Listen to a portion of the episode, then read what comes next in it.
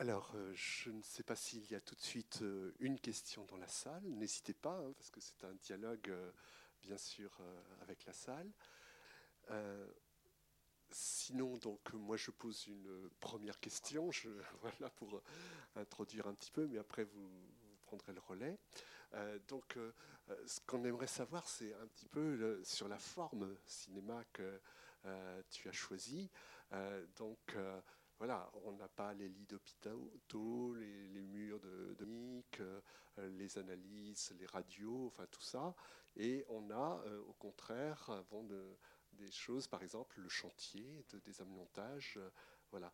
Pourquoi ce choix-là Est-ce que tu peux nous, dire comment tu... alors, peut-être juste redire un peu l'histoire aussi. Parce que tout ça, c'est un, processus assez long. En fait, mon, père est mort, en, compris, mon père est mort en, 93, donc ça, ça, fait un certain temps. Euh, le film a été sorti au cinéma en 2013, donc il y a eu 20 ans entre, entre sa mort et, la sortie du film. Et, euh, bon, très vite, euh, pas très vite, j'avais, j'avais 16 ans, je deviendrais réalisateur, mais ça commençait déjà un peu à me travailler.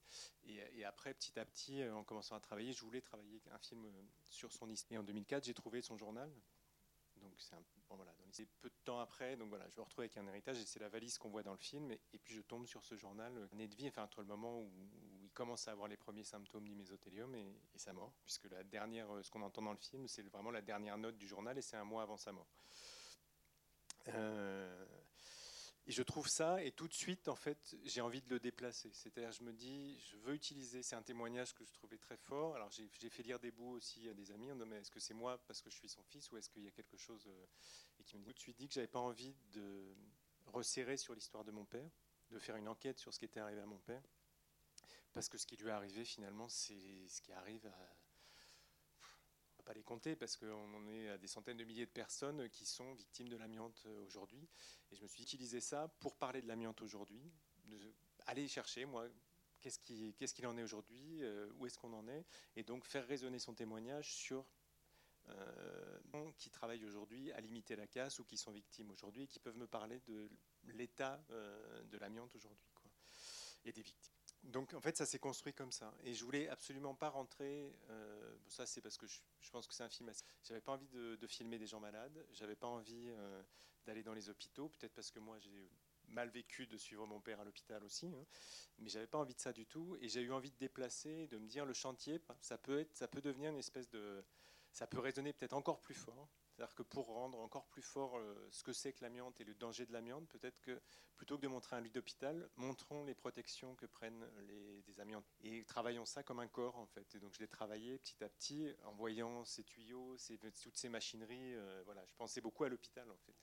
Mais euh, en me disant, je ne vais pas montrer l'hôpital, je vais montrer le travail concret du désamiantage dans un lieu qui me faisait moi penser à là où mon père était contaminé, c'est-à-dire mon père était on pense que c'est là et ça a même été déterminé à Loudun, donc c'est pas très loin d'ici, c'est pas si loin d'Angers que ça.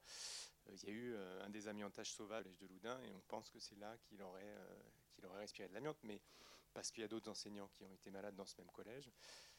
Et on ne sait rien des deux employés municipaux qui ont fait le désamiantage sauvage euh, et, ce, et ce, en fait, ce gymnase, moi, c'était le même gymnase que j'avais dans mon collège. Enfin, c'est ces gymnases. Euh, voilà, ça s'est construit comme ça, de trouver euh, une manière de d'un peu surprendre aussi, de, de, travailler cette question-là d'une manière un peu différente. De...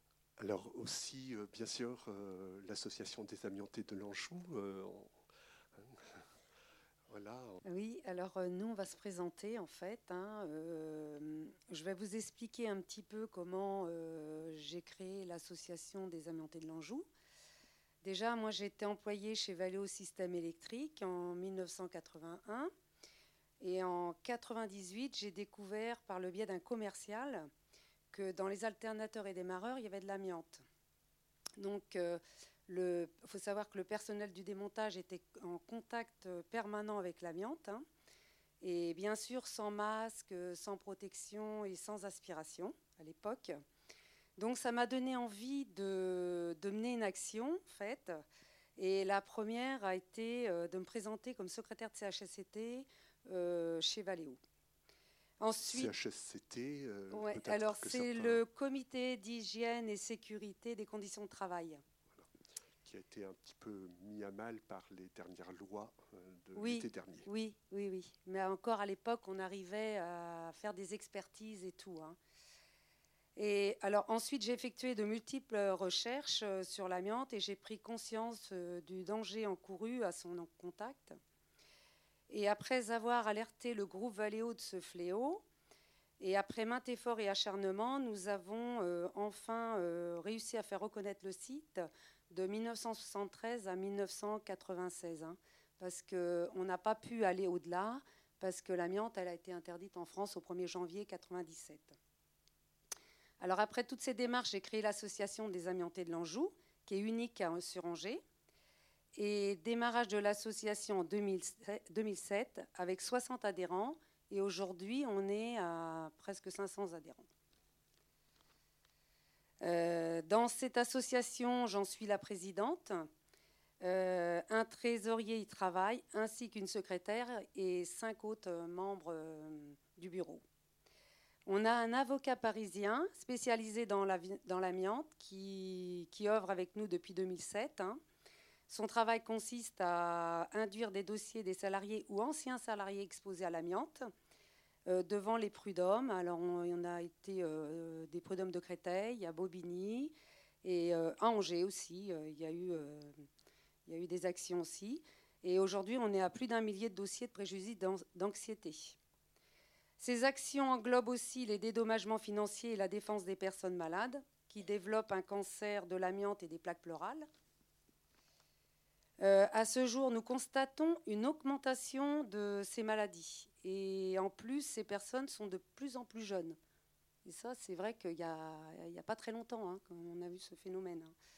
Nous remarquons également que la population qui a été exposée manque d'informations à ce sujet, d'où nos nombreuses démarches auprès du CHU d'Angers, service médecine du travail, donc euh, infirmières et assistantes sociales, qui nous aident et qui dirigent vers nous des personnes atteintes de ces maladies.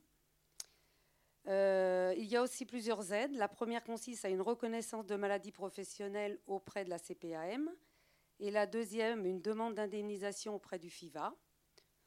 Euh, je précise que pour ces aides, un, accompagnement physique est nécessaire auprès des personnes malades pour que les dossiers soient correctement montés. Toutes les personnes qui souhaitent se défendre seules, alors on en a des fois et on rencontre vite des, enfin, elles rencontrent vite des difficultés et après, donc, elle nous contacte euh, pour reprendre. On est obligé de reprendre les dossiers. Et souvent, c'est problématique parce que bah, on perd du temps et puis euh, on est obligé de réécrire au FIVA parce qu'il y a eu des démarches de fait pour reprendre l'action. Donc, euh, c'est difficile des fois. Il vaut mieux s'adresser à nous tout de suite et faire les démarches correctement. oui. Alors, c'est le fonds d'indemnisation des victimes de l'amiante, le FIVA. C'est quand les gens sont tombés malades et puis on demande une indemnisation. Donc ça, on le fait par le biais de notre avocat parisien. Euh, je précise que tous les, tous les dossiers malades sont traités uniquement par mes soins pour des raisons de confidentialité. Et nous constatons que beaucoup trop de personnes, notamment du métier de bâtiment, bijoutier, mécanicien et toute personne exposée aux substances dangereuses, n'ont pas connaissance qu'un suivi médical existe, notamment un scanner euh, pour détecter une éventuelle pathologie, hormis les personnes reconnues en maladie professionnelle. Euh, voilà les nombreux rôles de notre association de des amiantés de l'Anjou. Euh, par contre, je voulais quand même vous préciser, on a essayé d'avoir un, un, témoignage d'une personne malade chez nous qui était prête à venir. Donc, elle a vu la bande-annonce. Euh, moi, elle m'a rappelé, elle m'a dit que c'était pas possible parce que c'était trop dur, qu'elle n'allait pas pouvoir supporter, euh, parce que c'est vraiment son, cas, quoi. Donc, euh, je lui ai demandé si elle pouvait pas nous faire un écrit, et c'est ce qu'elle a fait. Donc, elle a écrit, et on va vous lire son témoignage qui va être lu par Madame Langlois.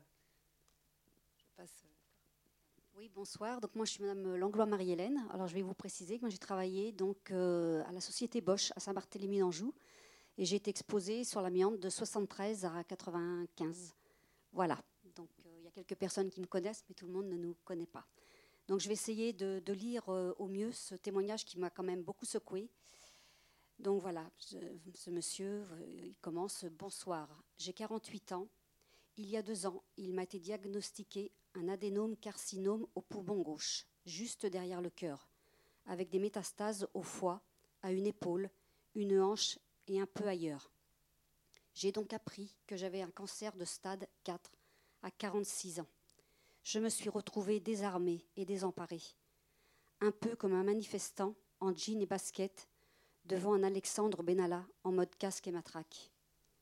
J'ai travaillé dans un bureau de contrôle et entre 2003 et 2007, j'ai exercé la profession d'opérateur de repérage amiante à temps plein, avant de bifurquer sur une autre profession, tout en continuant à faire des diagnostics amiantes d'une manière moins soutenue jusqu'en 2010.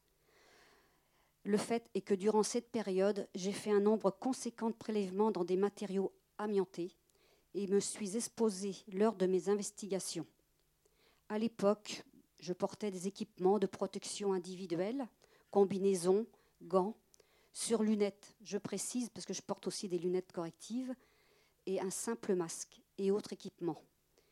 En 2009, une enquête a été diligentée par les autorités compétentes, Direction générale du travail, afin de déterminer les quantités de fibres d'amiante libérées lors de ces prélèvements ou autres actions que je menais sur les matériaux amiantés.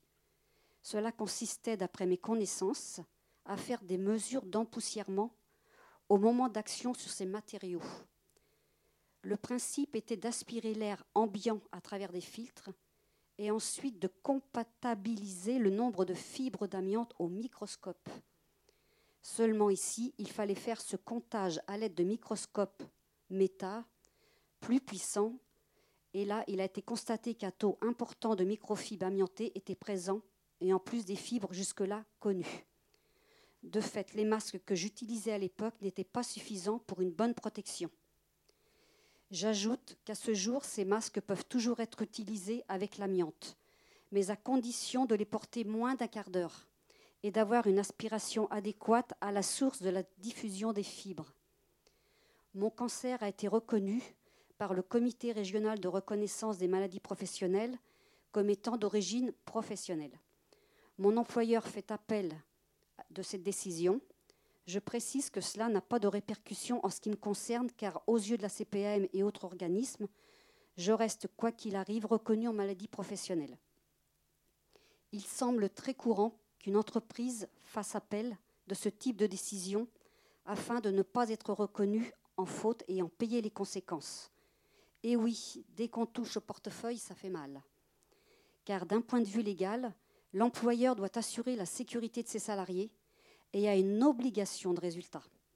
J'attends donc la décision du TAS, Tribunal des affaires de la sécurité sociale, et espère une convocation pour apporter mon témoignage. Mes collègues qui font des prélèvements sur des matériaux amiantés sont équipés de masques étanches à cartouches de filtration et notre CHSCT, tant que cela existe encore, mène une enquête pour comprendre la source de mon exposition à l'amiante. Le but à terme étant qu'un mode opératoire assurant la sécurité totale des, prélèveurs soit validé. Je sais par le CHSCT que mon cas n'est pas un cas isolé et que d'autres bureaux de contrôle sont confrontés à cette situation. Ma vie depuis a donc bien changé ces deux dernières années. Je ne m'étends pas sur les répercussions que cela a sur mes enfants aujourd'hui, âgés de 8 et 14 ans, qui essayent de grandir et de se construire, sachant que je suis gravement malade. Ma femme en lutte permanente pour mener une vie la plus normale pour nous tous. Mais notre quotidien est rythmé par ma prise de médicaments, des examens tous les deux mois et l'angoisse de leurs résultats. Je bénéficie d'un traitement ciblé ce qui m'a permis de reprendre mon activité à temps partiel, thérapeutique, neuf mois après l'annonce de mon cancer. Heureusement, on dispose à Angers d'un CHU efficace et je fais confiance à mon oncologue et son équipe qui m'a mis en relation avec le service des pathologies professionnelles. L'association AA qui m'épaule pour les démarches auprès du FIVA, le Fonds d'indemnisation des victimes de l'amiante.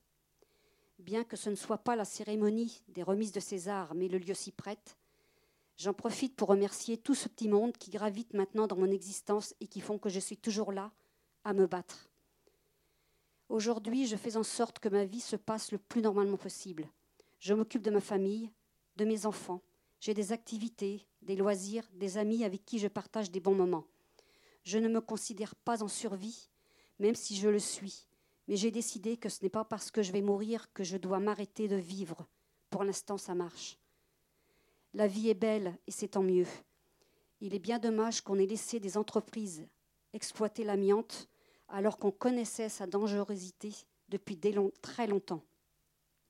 Les lobbies de l'industrie ont la dent dure. Ce soir, on parle de l'amiante. Demain, ce sera le glyphosate, les perturbateurs endocriniens et autres produits cancérigènes ou potentiellement cancérigènes qui feront la fortune des labos, mais là, c'est autre chose. Bonne soirée à tous et merci. Merci beaucoup pour ce texte, ce témoignage très, émouvant et très fort. Et je trouve que la fin est très belle parce qu'elle nous dit bien effectivement la situation. Hein.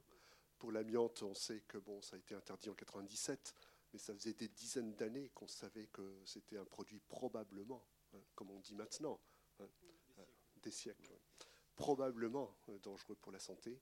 Et euh, bon, c'est exactement le discours qui est tenu euh, sur le glyphosate, c'est probablement cancérigène. Et euh, on sent bien qu'il y a d'autres produits, effectivement, les perturbateurs. Et c'est vrai que c'est, monsieur a tout à fait raison de dire que c'est, là, on mesure le poids des, des lobbies, des entreprises. Je voulais juste rajouter que la problématique, c'est que cette personne, elle a 47 ans, et aujourd'hui, elle travaille, elle ne peut pas partir en allocation amiante. Parce que euh, quand on tombe malade, on peut partir qu'à partir de 50 ans. Pourquoi? Parce que avant, bah, effectivement, quand on était exposé 30 ans à l'amiante, on tombait malade à 60, 65 ans. Aujourd'hui, comme ils sont de plus en plus jeunes, on n'a pas touché du tout. Les gens, euh, il n'y avait jamais personne qui tombait malade avant 50 ans. Sauf qu'aujourd'hui, on en a de plus en plus. Et ces gens-là, ils sont obligés de continuer à travailler jusqu'à 50 ans pour partir. Oui, ça, comme, d'habitude, c'est le collectif, euh, c'est nous qui payons pour ça, alors que les industriels qui ont effectivement euh, fait, euh, et qui existent toujours, hein, Eternit, Saint-Gobain, Everett, ils existent toujours et ils n'ont jamais rien payé, ça c'est clair. Alors Catherine Parra, peut-être tu peux dire un petit peu dans ton travail comment tu rencontres ce problème de l'amiante C'est difficile de, reprendre la parole après le témoignage. évidemment, c'est pas fini, quoi. L'amiante, on est encore dedans pour longtemps. Euh, le collectif, alors évidemment, on peut, le, collectif euh, CARSAT, Direct, Service Santé, prise globalement autour, de toutes ces questions, on, on, on agit de manière beaucoup plus coordonnée à une époque où évidemment les réglementations n'étaient pas, pas là, hein, tant que ce n'était pas interdit et qu'il n'y avait pas dans ne pouvait pas être faite de manière efficace. Hein, voilà. Euh, il y a eu une été complètement renforcée en 2012, même si entre 97 et 2012, il y a eu déjà des choses qui ont été faites, qui ont été faites, mais pas encore de manière assez efficace. Et depuis 2012, la réglementation elle a été remise complètement à plat. Euh, ça, bouge beaucoup, mais pas assez, parce que je pensais quand même qu'il y aurait plus de monde ce soir. Ce que nous, aujourd'hui, et ce sur quoi les, acteurs de prévention s'attachent, et on le voit bien dans le film, euh, aujourd'hui, on sait qu'entre 2010 et 2050... Je vous donne le micro, que tout le monde entende. Ah non, non, justement, dans les 100 000, c'est pas que professionnel, c'est ça que je voulais dire. Dans les 100 000, c'est pas que professionnel. Et pourquoi? Oui. Voilà, et c'est de ça que je veux parler maintenant, justement. Parce que justement, aujourd'hui, le problème, il est là. Donc, dans les 100 000, c'est au global. Ça a été simulé par l'INVS, l'Institut national de veille sanitaire. Et il y a à peu près la, moitié sur ces 100 000, il y en aura la moitié reconnue en maladie professionnelle. Et l'autre, enfin voilà, euh, ça peut être des expositions environnementales. Donc là, euh, on voit l'exemple, euh, pas d'Emmanuel, mais en faisant un peu de veille là pour la soirée, j'ai vu qu'un juge du, tribunal de grande instance de Créteil venait de décéder d'un mésothéliome. Et cette personne, elle travaillait dans un bâtiment et les archives qui montent des sous-sols étaient contaminées à l'amiante. Donc en fait, ce qu'il faut voir, aujourd'hui, c'est qu'on va être exposé par le bâtiment. Voilà. En Pays de la Loire, il y a eu une étude qui a été réalisée par la région Pays de la Loire. Il y a entre 500 000 et 600 000 habitations qui, sont, qui contiennent de l'amiante. Voilà. Donc 500 000 à 600 000, ce qui est quand même pas rien.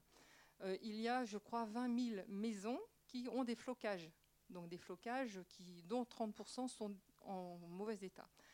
Ça veut dire quoi Aujourd'hui, ces maisons, ces bâtiments, euh, ces, habitations, hein, ces 600 000 habitations, elles ont été construites dans les années 60-70. Et ce qu'on fait de plus en plus, c'est de la rénovation des bâtiments. Dit rénovation, dit soit c'est le particulier qui va euh, faire sa rénovation lui-même parce que ça va lui coûter moins cher, soit on va faire venir des, des, bah, entreprises du bâtiment. Et aujourd'hui, les actions de communication et d'information, c'est ce que dit Monsieur le Duc à la fin du film. Aujourd'hui, il faut informer et former le grand public aussi, parce qu'en tant que particulier, euh, on est donneur d'ordre. Si on fait intervenir une entreprise du bâtiment, on est nous-mêmes donneurs d'ordre. Et nous sommes, nous, particuliers, responsables euh, du repérage de l'amiante avant travaux. Alors voilà, donc, et de l'amiante, il y en avait où? Mais Il y en a finalement dans plein de choses. Il y en a dans l'école, des carrelages. Il y en a dans les joints des fenêtres, dans les joints des portes, euh, dans les canalisations. Les toits en fibro, tout le monde sait les repérer. Et en fait, il y en a, euh, je crois, en équivalent 60 kilos par Français d'amiante. Voilà.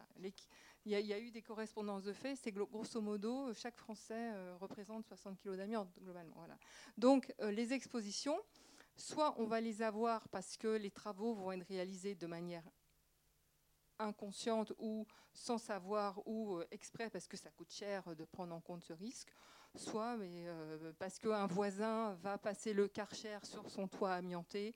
Et je pense que vous avez, on est, en Pays de la Loire, il y a eu un, ça va faire jurisprudence, hein, certains d'entre vous ont dû le voir dans les Mauges il y a deux ans.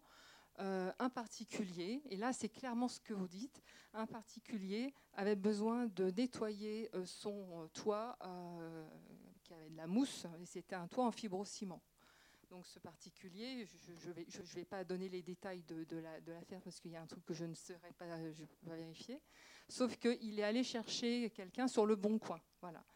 Euh, normalement, il aurait dû faire venir une entreprise spécialisée pour ça, puisque euh, là, euh, clairement, c'était un toit en fibrociment. Il le voyait, il le savait, et ça coûte plus cher, évidemment. Donc, il a fait venir un gars pour 1500 euros en allant le chercher sur le bon coin. Sauf que le Karcher, évidemment, a envoyé euh, des poussières d'amiante sur une école à côté, une école euh, euh, cours de récréation des enfants. Immédiatement, la, poussière s'est vue, la directrice a fait venir, a fait arrêter le gars. Il s'est barré, il a laissé son matériel sur place.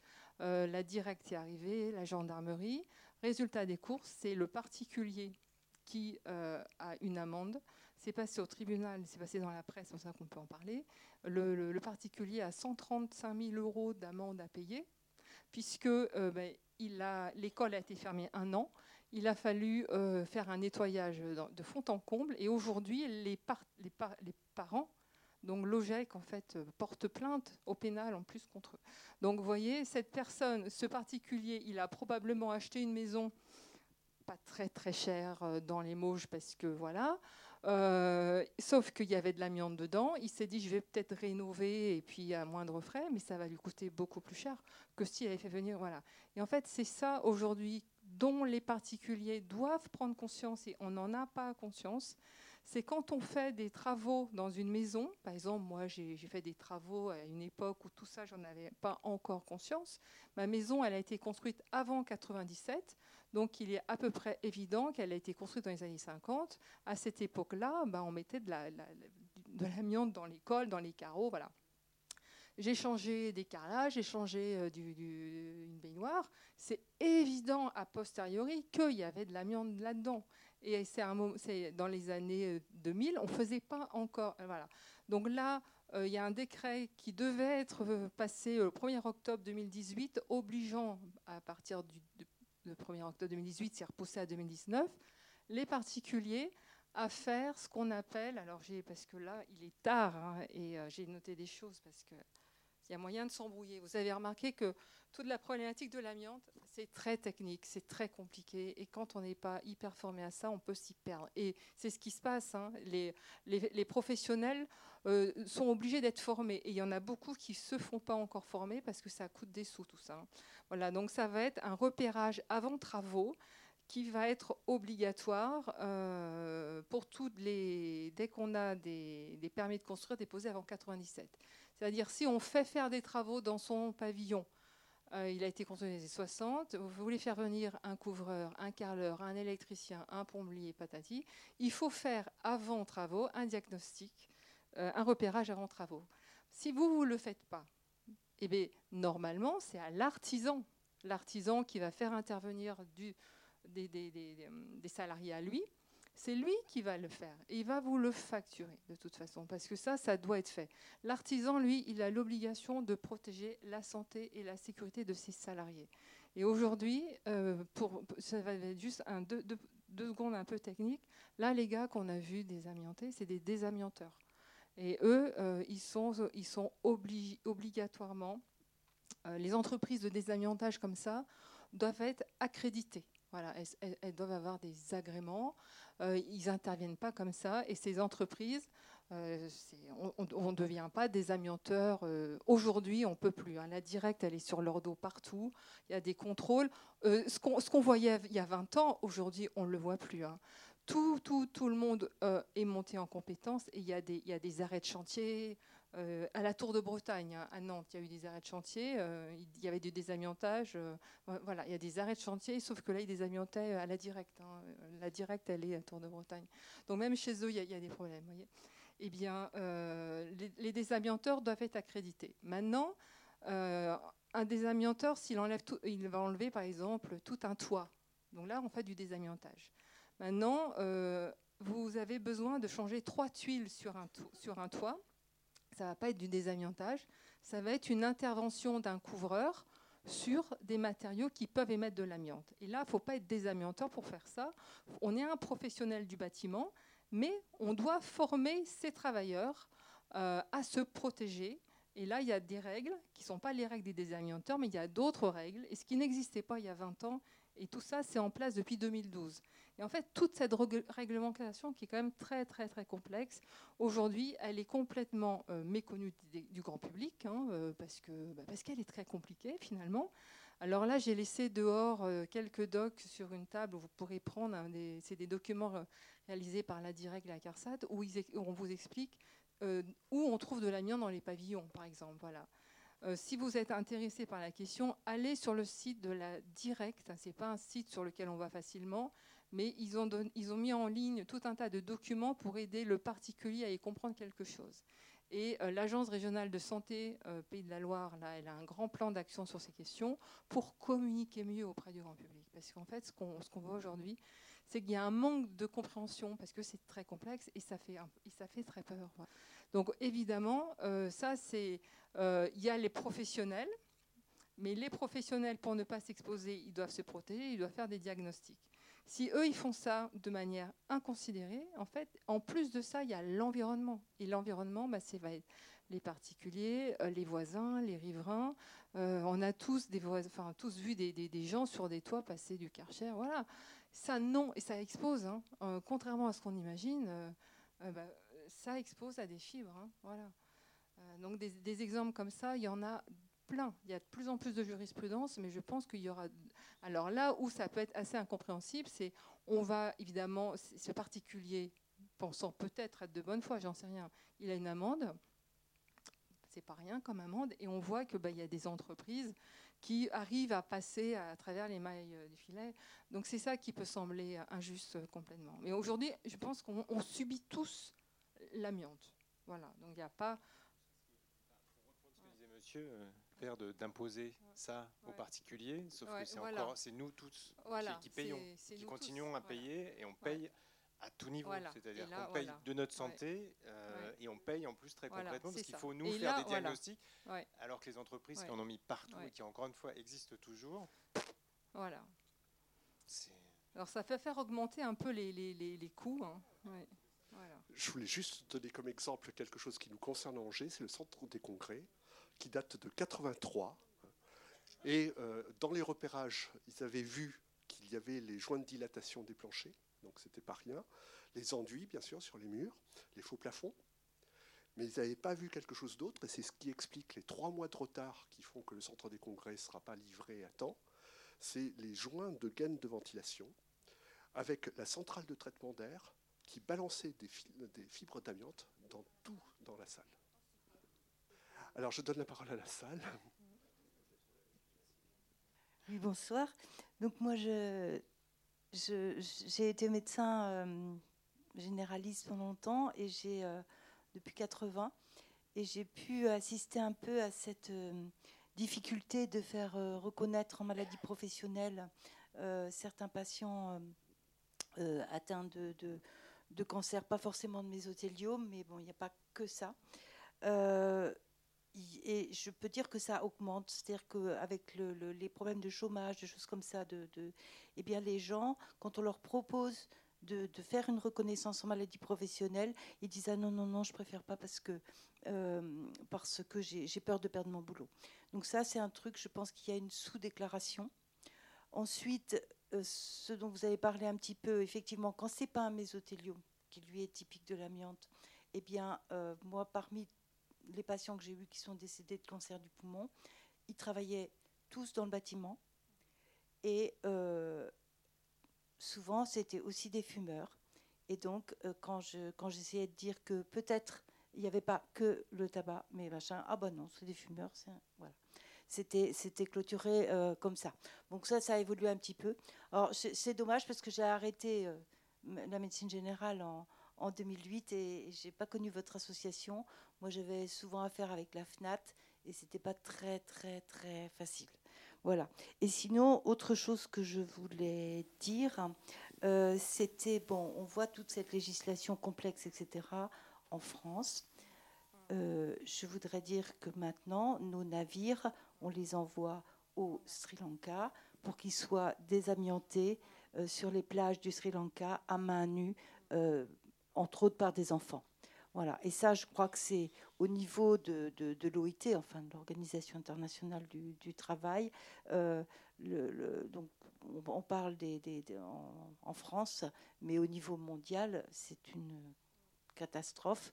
Et, euh, effectivement, bon, c'est dit, hein, la, la, France a été le plus grand importateur euh, d'amiante. voilà. Et juste une question, la, dernière image, là, c'est une mine d'amiante qu'on voit, la fosse?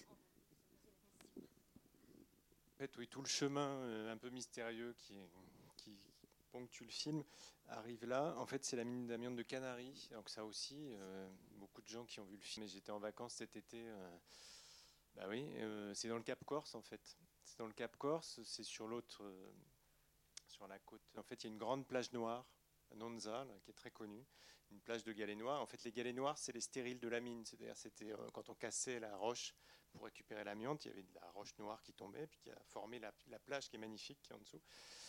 Et sauf que la mine, elle est toujours à ciel ouvert comme ça. Et moi, j'y étais passé euh, en repérage. Non, j'y étais même allé en vacances bien avant de, faire le film. Il y, a du grillage, plein de fibres, très fines. Je me dis, mais qu'est-ce que c'est? Je ne savais pas encore ce que c'était que l'amiante. Et en fait, quand je me suis posé la question, je voulais aller jusqu'à voir dans la nature ce que c'était, puisque l'amiante, c'est pas un produit chimique, hein, c'est une roche. Euh, c'est une roche qui simplement est très très friable, qui part en petites aiguilles euh, ultra fines. Euh, en haut, et c'est le cratère. En fait, on faisait tomber la montagne, qui tombait dans un trou, et en dessous, c'était récupéré. Il y avait des chariots qui partaient dans l'usine en dessous, et ils cassaient la roche pour récupérer cette fibre et faire des grands sacs d'amiante. En fait. Et c'est une mine d'amiante. qui est la seule mine d'amiante. Enfin, il y en a une un peu dans les Alpes, mais c'était la plus importante. Elle, elle, est fermée depuis très longtemps, elle est fermée depuis 65. Et depuis 65, elle est comme ça. Euh, et alors c'est pareil, c'est-à-dire qu'on n'en parle pas, les Corses ne veulent pas en parler. Enfin, il y a des associations hein, qui se battent sur ces questions-là, mais qui ont. Bon, puis en plus c'est la Corse, donc je ne dirai rien. Je suis à, je suis je vis à Marseille, donc je dirai rien sur les Corses. C'est compliqué. Enfin, moi j'ai rencontré une inspectrice du travail à Bastia qui a eu des menaces de mort, enfin qui a d'abord eu des valises de billets, puis des menaces de mort. Enfin bon, c'est euh, parce que Bastia c'est pareil. C'est un seul, c'est un des endroits en France avec parce qu'il y a bon, je ne vais pas rentrer dans des considérations de géologie, mais en tout cas, quand on creuse et quand on construit à Bastia, on dégage de l'amiante. Il y en a dans le sol, en fait. Et donc, du coup, elle, se bat sur les chantiers, et c'est pas possible de se battre en plus contre les, grosses entreprises du bâtiment corse, c'est compliqué. Et là, en fait, ce, lieu, il est comme ça, où on peut aller voir une mine d'amiante. Et il y a je ne sais combien de mésothélium dans le village de Canaries à côté. Moi, quand j'y étais en repérage, à un moment, ils m'ont demandé Mais qu'est-ce que vous faites là? Les gens de l'hôtel. Et puis mon père aussi, il a eu un mésothélium. Et puis voilà. Et en fait, on commence à discuter. En fait, tous les. Il y a un taux de. Ils ont les communes du Cap Corse. Il y a 40%. sont donnés sur l'ensemble de la Corse et donc du coup ça lisse un peu alors qu'en fait il y a, et vous regardez les cartes de géologie vous voyez les gisements de enfin, vous voyez effectivement toute la serpentinite oui vous avez parlé d'un je voudrais un petit détail vous avez parlé de repérage avant travaux euh, est-ce que c'est la même chose que le diagnostic amiante au moment de la vente d'une maison? Ah ben, d'accord. Donc, alors, il y, a, plusieurs types de repérage. Il y a le diagnostic, alors il y a le diagnostic technique amiante, le DTA, euh, qui doit être réalisé par tout propriétaire de bâtiments euh, collectifs, de collectivités, toutes les écoles, toutes les entreprises, tous les, immeubles collectifs doivent, pour la partie collective, faire un, diagnostic technique amiante. Donc ça, c'est pour le collectif. Pour les particuliers, il existe ce que vous avez nommé le diagnostic avant-vente. Quand on vend son pavillon, on vend son appartement, on doit faire un diagnostic avant-vente. Voilà. Et ce dont je vous parle, c'est autre chose, c'est un repérage avant travaux parce que souvent le diagnostic avant-vente, euh, il n'est pas invasif, c'est-à-dire on ne va pas faire euh, de prélèvement comme on a vu dans... Voilà. Et à l'œil, on ne voit pas tout. Voilà. Donc le repérage avant travaux, ça sera du, du, prélèvement avec de l'analyse en labo. Donc plus cher. Ah bah, le décret, il, il devait sortir le 1er octobre là, il est reporté en 2019 pour des raisons que je ne connais pas. Mais euh, l'article de loi, je ne vais pas vous le donner, c'était dans la loi travail. C'était l'article L4412-2 de la loi travail qui précise qu'un propriétaire souhaitant réaliser des travaux doit en amont effectuer un repérage d'amiante avant travaux dont il communiquera les résultats aux entreprises en charge du chantier. Voilà. Ah, il est obligé de le faire. Alors, euh, si vous achetez une maison, de toute façon, le notaire, il va forcément imposer d'avoir ce, euh, ce, ce, euh, diagnostic avant-vente. Voilà, ça c'est obligatoire. C'est pareil pour le plomb, il y a tout un tas de diag. Ah non, ça reste très très général. Ah bah, moi j'ai eu un diag de fait, on m'a quand même trouvé les tuyaux qui étaient en amiante, donc ça a été assez précis. Donc ça va dépendre, encore une fois, il y a des gens qui le font plus ou moins bien. Il y a, je sais pas, il y a peut-être des diagnostiqueurs dans la salle, mais c'est parfois quand même fait de manière très précise. Après, ça va dépendre à qui on s'adresse aussi. Non, mais personne viendra voir. Oui, mais après, c'est vous, quand vous allez la revendre, il y aura un nouveau diagnostic. Voilà. Par contre, vous, vous vous êtes exposé en faisant le changement des plaques. Voilà. Un toit, on sait que c'est de l'amiante, on sait qu'il y a de l'amiante parce que c'est du. Oui, c'est ondulé, c'est du Donc il faut faire un aussi. Euh, ah ben, alors là, quand est-ce qu'on peut le défaire soi-même? Ah ben, euh, alors non, parce que parce que ah, vous pouvez. C'est là où c'est compliqué. Euh, vous allez vous exposer vous. Voilà. Vous allez peut-être exposer euh, vos voisins. Euh, vos voisins, ils peuvent appeler la gendarmerie. En ce moment, les gendarmes sont en train de se faire former amiante. Il y, a vraiment un, gros euh, chantier de formation et d'information. Les pompiers aussi, tout le monde y passe là. les collectivités territoriales, les mairies, les responsables sécurité des mairies, partout, les gens sont en train de monter en compétences pour qu'on ne voit plus de, de désamiantage sauvage. Voilà, et c'est vraiment une préoccupation. Euh, Donc il faut le faire faire. Il faut le faire faire. Façon, après, vous allez avoir vos tôles, vous allez les mettre où? Dans une déchetterie? Voilà, voyez bien, il y a tout un. Enfin, il y a des choses interdites. C'est plus. Enfin, voilà, on ne peut pas faire ce qu'on veut, quoi il y a, je suis pas vous raconter, le monde est loin d'être idyllique. Il y a énormément d'artisans, de, euh, de, maîtres d'œuvre euh, qui font ça euh, à, la sauvage et qui, et qui enterrent au fond des jardins. Enfin bon, voilà. Mais il faut que le, particulier, il ait conscience de ça, quoi. on n'est pas au bout de nos surprises. Hein. Ça, c'est... c'est un sujet intéressant du film hein, de, comprendre. Mais je pense que le, public n'est pas assez, il n'y a pas assez de... alors, il y a de la documentation très spécialisée. Si vous allez taper sur Internet, euh, vous allez trouver plein, plein, plein de choses. Mais très vite, ça devient complexe. Il n'y a pas encore d'informations assez digérées pour le, public qui n'est pas du métier. quoi. Euh, moi qui, suis, qui commence à y comprendre quelque chose, honnêtement, j'ai des collègues qui font que de l'amiante. Hein, euh, euh, là, nous, on va tous partir trois jours en formation et on va aller sur plateforme de désamiantage. On va apprendre à regarder comment on monte les plastiques là. Donc, on va essayer d'y comprendre quelque chose pour pouvoir faire du conseil euh, aux petites entreprises qui font des travaux et qui ne savent pas. Hein. Mais euh, tout ça, c'est très technique. Hmm. Si vous les achetez via la Chine sur Internet, oui, mais.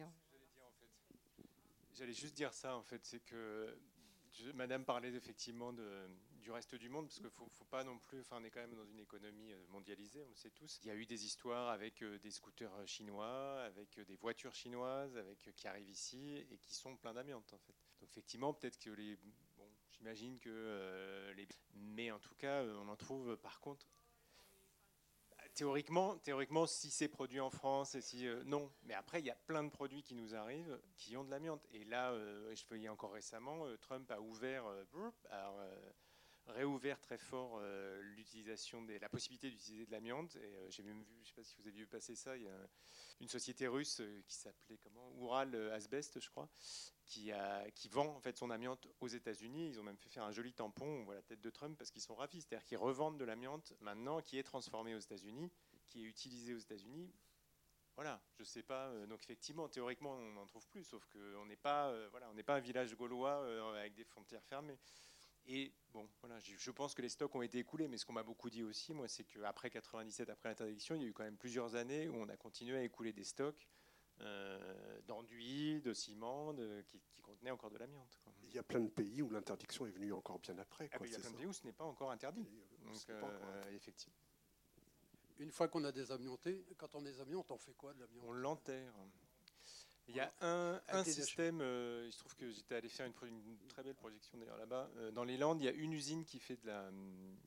mais qui traite 3% des déchets en France par an donc c'est rien du tout, qu'il a fait euh, fondre en fait avec une torche à plasma. Donc c'est un truc extrêmement, euh, ça coûte extrêmement cher. Et ça, en fait, ça, la porte, ça porte les gros sacs là, de, débris à, très très haute température et ça en fait, euh, fait du revêtement pour les routes, ça en fait du, de la caillasse quoi.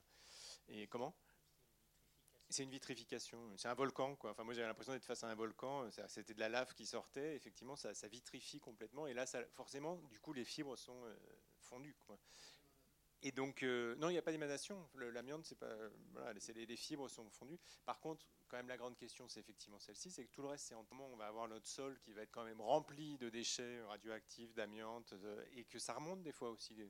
il suffit d'une inondation, et hop, ça remonte. Donc, euh, et on laisse aussi à nos enfants euh, des sols qui sont remplis de ces déchets-là, quand même. Donc c'est pas pas viable vu le nombre de déchets qu'on sort d'amiante qu'on sort chaque année, c'est juste pas viable d'enterrer d'enterrer. Donc pour l'instant c'est enterré. Vous êtes propriétaire de vos déchets ad vitam aeternam. Donc euh, il faut quand même le savoir, c'est-à-dire que vous, vous signez, mais ça veut dire que s'il y a une technique, on peut vous les redonner, très bien, mais s'il y a un problème, c'est-à-dire que si par exemple voilà, ça ressort et que vous êtes aussi responsable. Donc ça, c'est, enfin moi ça j'en suis sûr, on me l'a aussi euh, expliqué très précisément.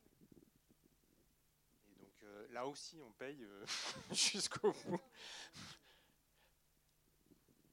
une surface de 20 cm sur 20 cm d'un toit en fibre au ciment. Ça va pas être du désamiantage, ça va être une petite intervention sur des matériaux qui vont émettre de l'amiante. Et là, vous n'allez pas faire appel à une entreprise de désamiantage, mais à un couvreur. Mais ce couvreur, euh, qui aura des contraintes moindres qu'un désamianteur, euh, il devra euh, obligatoirement avoir du personnel formé amiante euh, et, il aura dû faire une évaluation des risques. Et la procédure, elle est extrêmement lourde aussi pour ces entreprises. Voilà. Ils auront peut-être du nettoyage. Vous avez les masques avec les scotch, tout, tout voilà, tout ça aussi. Et il faut être exposé longtemps pour euh, avoir un problème avec l'amiante. Par exemple, sur un chantier, il y a un monsieur sur un chantier. ça y est, il avait un. Il faut attendre des années, des années avec une. Non, mais moi, je voudrais juste. Enfin, mon père. euh, voilà. Mon père, il est passé à côté d'un chantier. de- Enfin, dans, dans les bêtes. Pas, à côté d'un chantier. C'est-à-dire qu'il y a eu d'autres profs qui ont. Mais il y avait, euh, voilà, il y avait des, plaques, en fait, euh, d'amiante qui s'effritaient. Et moi, ce que m'a dit euh, Sylvie, et la théorie, bon, alors qui est très effrayante, hein, c'est une fibre tue.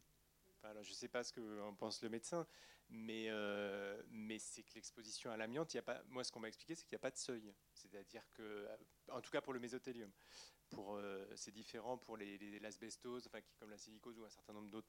On entend ça, on, le dit de manière assez brutale tout le temps. Une fibre peut suffire à tuer et il n'y a pas d'eff- de- d'effet de seuil.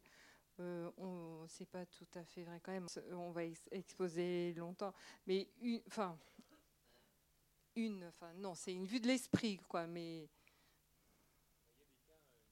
il y a des cas avec des très faibles expositions, mais très faible exposition. Mais, à ce qu'est une fibre, oui. D'accord. À DBR, il y avait des gens qui ont été fortement contaminés euh, à l'usinage des, des.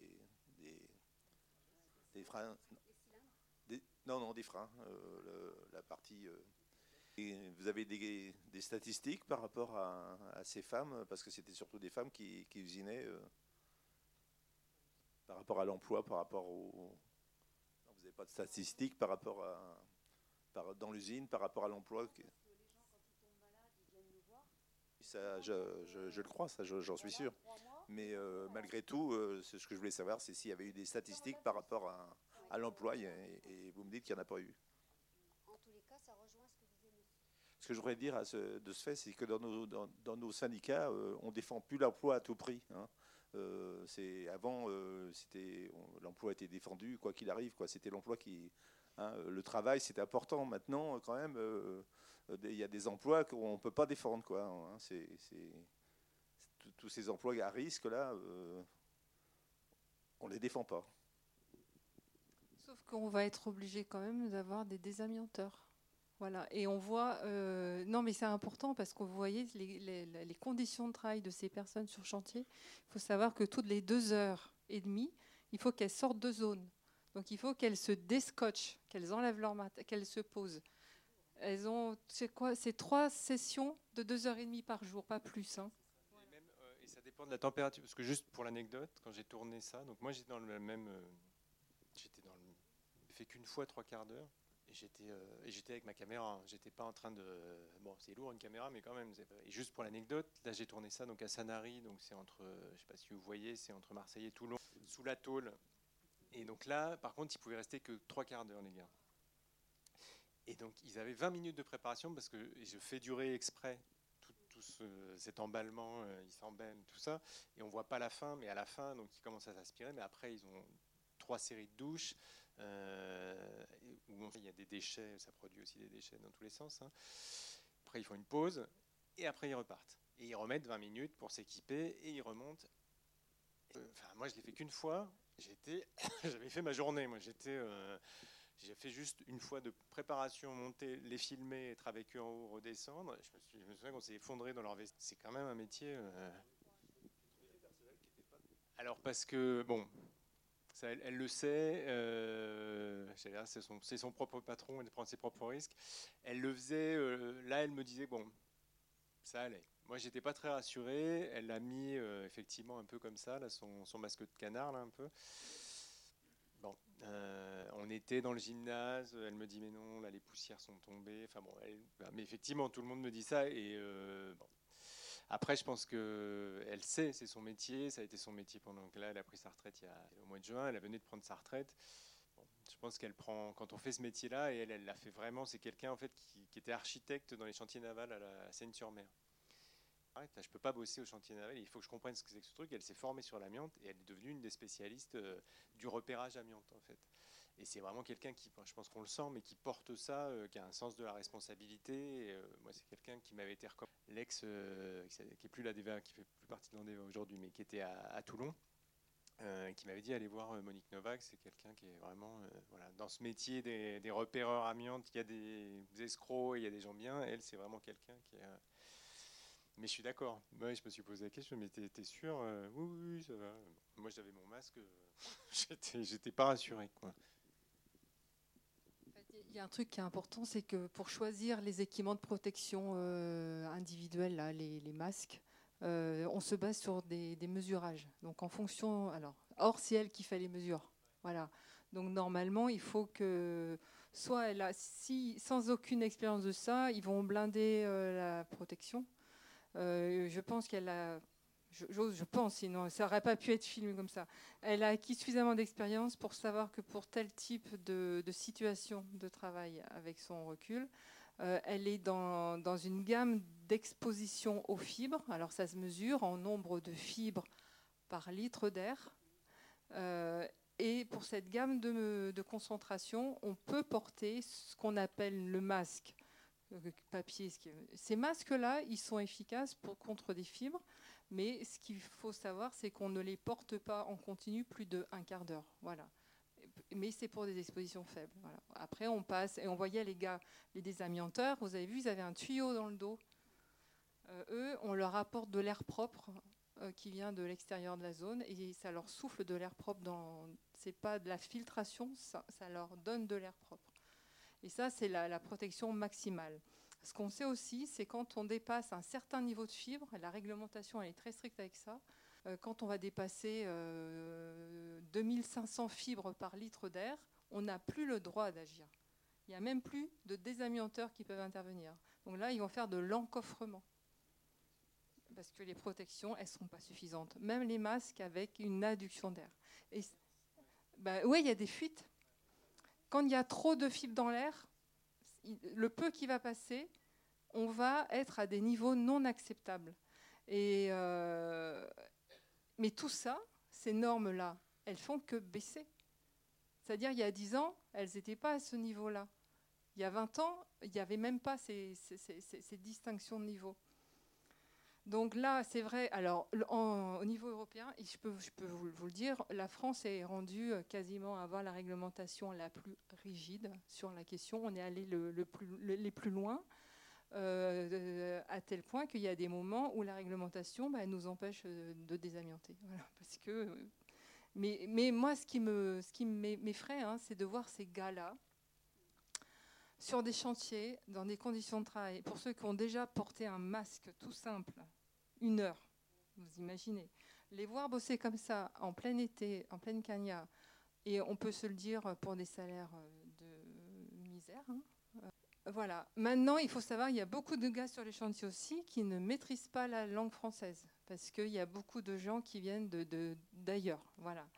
Euh, normalement, les formations, ils doivent avoir des formations amiantes en langue française. Il y a beaucoup de formations, ils ont un traducteur à côté d'eux qui leur traduisent. Donc il y a forcément des trucs qui passent. Euh, c'est complexe, c'est hyper complexe. Oui, non, on leur apporte de l'air propre. Je suis d'accord. Ouais, ouais, ouais, oui, ouais, c'est ça. C'est de l'adduction d'air. Ouais. Par contre, les, ceux qui étaient dans la zone où on enlevait les déchets, vous avez vu, certains, ils, fermaient des sacs avec des, avec des scotch. Eux, ils avaient des masques avec des cartouches. Donc eux, ils respirent l'air de la zone. Voilà. Donc ça, parce qu'il y a moins d'expos. Donc là, ils peuvent se contenter de ça.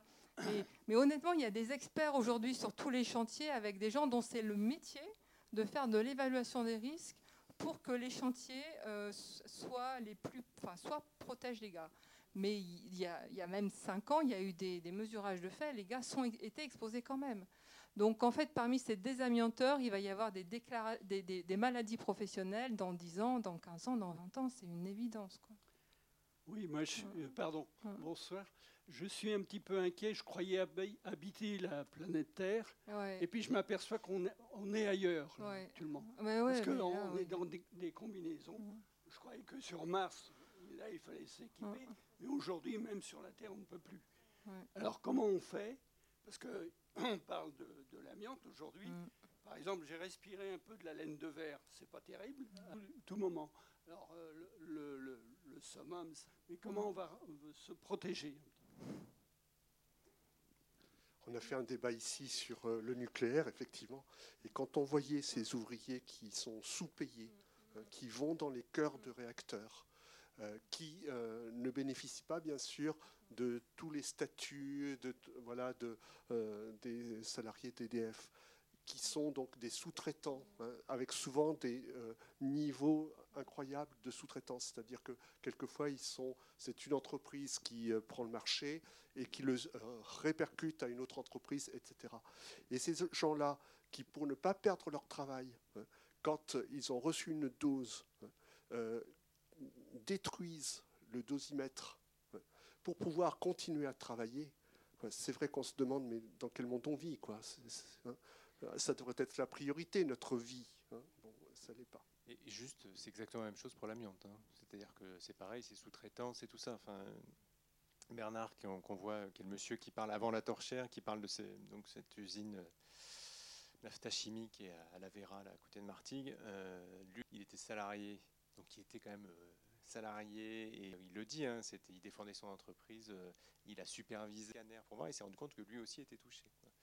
Et ensuite, voilà. juste pour dire que ce système, en tout cas, de, qui permet à toutes ces grandes entreprises aussi de dire c'est pas nous, ben non, c'est les parallèles. Moi, l'idée quand je filmais les gars ici, c'est qu'effectivement, je pensais au nucléaire. Et on y pense forcément. Et quand on les voit, on y pense forcément.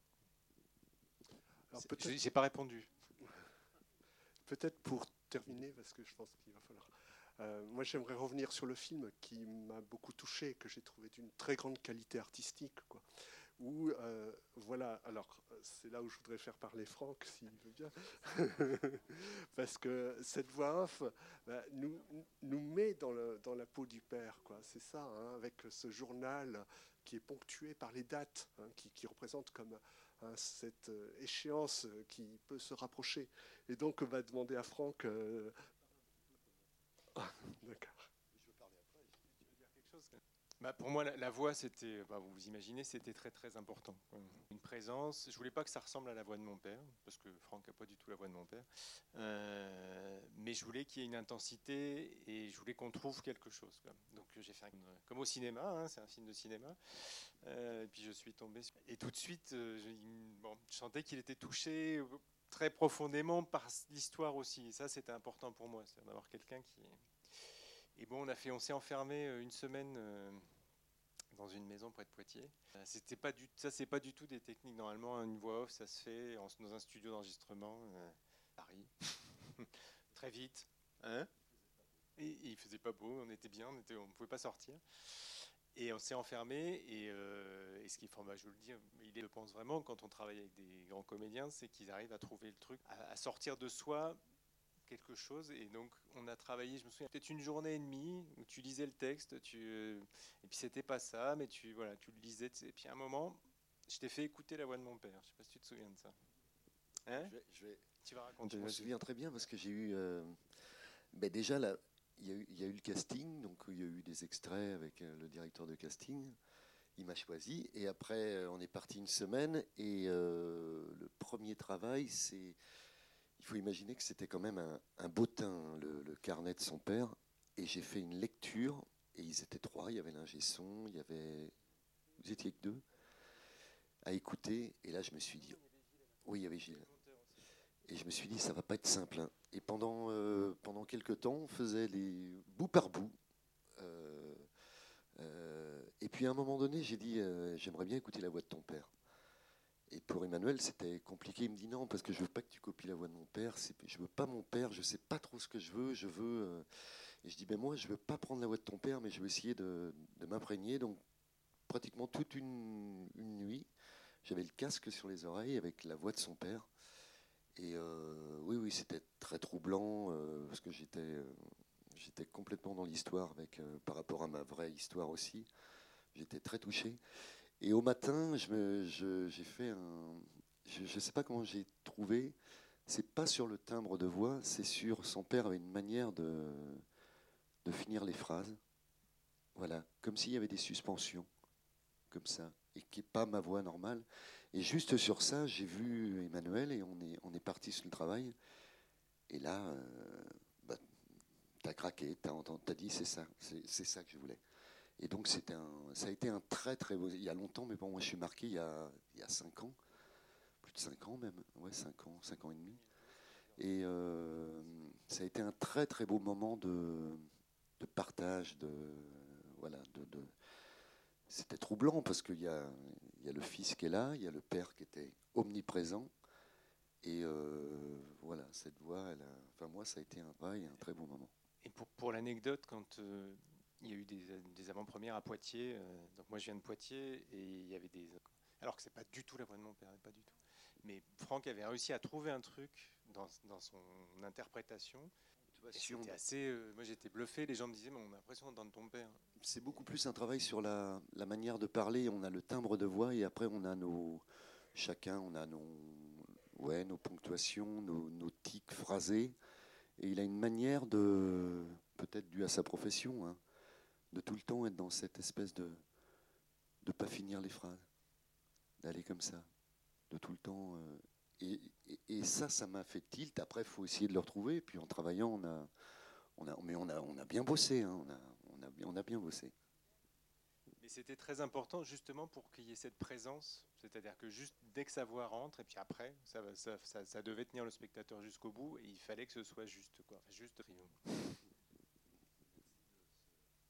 Au sujet, c'est vrai qu'après, ça paraît, euh, là, de, de parler, c'était la voix de ce film. Mais moi, quand je vous entends tous là, je me dis, mais, bordel de merde, pourquoi cette salle, elle n'est pas pleine quoi? Mais on devrait en remplir pendant, pendant euh, deux mois d'affilée. C'est pas possible. Moi, j'apprends des choses là, je me dis, mais c'est pas possible. J'ai des copains qui retapent des baraques et qui sont absolument pas au courant de tout ça. Et, euh, la première chose, je veux prendre ce, que, ce que tu laisses là-bas. Et j'ai envie de dire, mais on, la refait demain, et puis on rameute le monde, on rameute les politiques, on rameute, euh, on ferme toutes les écoles, et qu'ils viennent tous là, et qu'on aille dans les écoles. Enfin, Deux mois après, tu reprendras le micro. Euh, L'Andeva, donc l'association d'aide des victimes de l'amiante, elle vient de monter un gros dossier. Euh, ils ont montré que 80% des établissements scolaires concernés par l'obligation de faire un diagnostic technique amiante seulement 30% de ces établissements l'ont réalisé. Ça veut dire que qui est responsable de ces établissements Ça va être les mairies, les départements. Qui fait les travaux bah, C'est souvent bah, voilà, les personnes de ces collectivités et ils s'exposent. Et il n'y a même pas de DTA de réaliser puisque ça a été réalisé dans, 4, dans 30% de ces 80%. Voilà. C'est tout. Et ça, c'est en train de monter en puissance. En Angleterre, il y a eu un colloque il y a un mois L'Andeva y participait. Euh, les Anglais, ils ont identifié que 1 million de leurs scolaires étaient exposés à l'amiante. Euh, ils commencent à prendre le dossier à bras le corps, mais il y a des chiffres hallucinants qui commencent à arriver sur l'argent que ça coûterait de désamianter tous les établissements scolaires. Les enfants peuvent euh, éventuellement, à ce moment-là, c'est ça, je voulais exactement dire ce qui se passe pour les CHSCT. C'est quand même les lois de travail qui ont été prises, donc pas l'été dernier, mais l'autre été, eh euh, font que ce sont les mêmes délégués qui sont délégués du personnel, euh, délégués au CHCT et au CE. Donc, euh, ils sont fourrés au moulin. Quoi. Donc, les CHSCT ont perdu de leur efficacité, forcément, hein, et du temps dont ils disposent. Moi, je voulais vous parler d'une chose. en fait, chez Valeo, il y a beaucoup de sites où il y a eu de l'amiante, hein, et notamment à Étaples, dans le Nord à côté du Touquet. Et euh, là, on a une personne qui n'a jamais mis les pieds dans l'usine, mais qui lavait les côtes de son mari tous les week-ends et qui a présenté un mésothélium. Donc, euh, elle a gagné son procès. C'est récent en plus. Hein. Le procès a été gagné, ça a été reconnu parce que c'était très dur en fait, hein, parce qu'en en fait, euh, elle n'a jamais travaillé, elle ne travaillait pas cette personne-là elle était chez elle et euh, bah voilà, quoi, mère au foyer. Et c'est son mari qui travaillait euh, chez Valéo. C'est-à-dire que quand c'est lavé, ça, ça, va dans les, dans les égouts, ça va dans les rivières. Oui, et puis ça, ça sèche et hop, ça repart. Quoi. Donc les bêtes qui vont boire euh, dans les nappes phréatiques, enfin voilà, tout, est contaminé. quoi. Bah, pour l'anecdote encore, en Corse, j'avais discuté avec un vétérinaire parce que les, non, mais les chefs qui, qui du coup broutent dans le maquis autour de. Oui, là c'est la respiration. Oui, absolument. Non, non. Ouais, Oui, oui, oui c'est les chèvres qui, enfin les, les bêtes qui. Euh, pas que, Mais si justement, euh, parce qu'on a parlé des voies respiratoires. Alors, on a parlé des cancers bronchopulmonaires, mésothéliome, et ben, on va se faire virer du 400 coups, mais faire ça. Euh, ça a longtemps été controversé, les cancers digestifs. L'ANSES, donc l'Agence nationale sécurité sanitaire en France, a diligenté des études euh, il y a, depuis deux ans.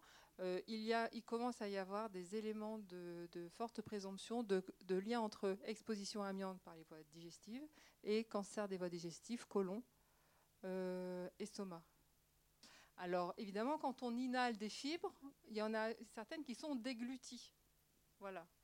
Voilà, donc ça c'est clair, on inhale et puis il y en a qui passent dans les voies digestives. Mais il y a également des expositions par l'eau, puisqu'il y a énormément de canalisations d'eau potable qui sont en tuyaux fibrociment.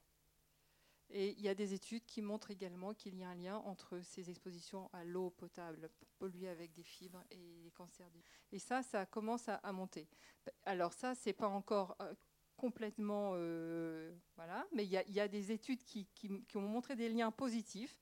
Et ce qu'on n'a pas dit du tout, c'est qu'il y a le lien existe et a été et est reconnu par le Centre international de recherche sur le cancer, le lien entre, les entre cancer de l'ovaire, les ovaires, et amiante. Voilà, donc ça c'est clair. Aujourd'hui, c'est reconnu comme cancérogène pour l'ovaire et le larynx également. Il n'y a pas que le poumon et le mésothéliome. Il y a également la, donc la plèvre du poumon, hein, le mésothéliome, il y a également le péritoine, donc euh, l'enveloppe du cœur, et euh, le, non, de l'estomac, et le péricarde, euh, l'enveloppe du cœur.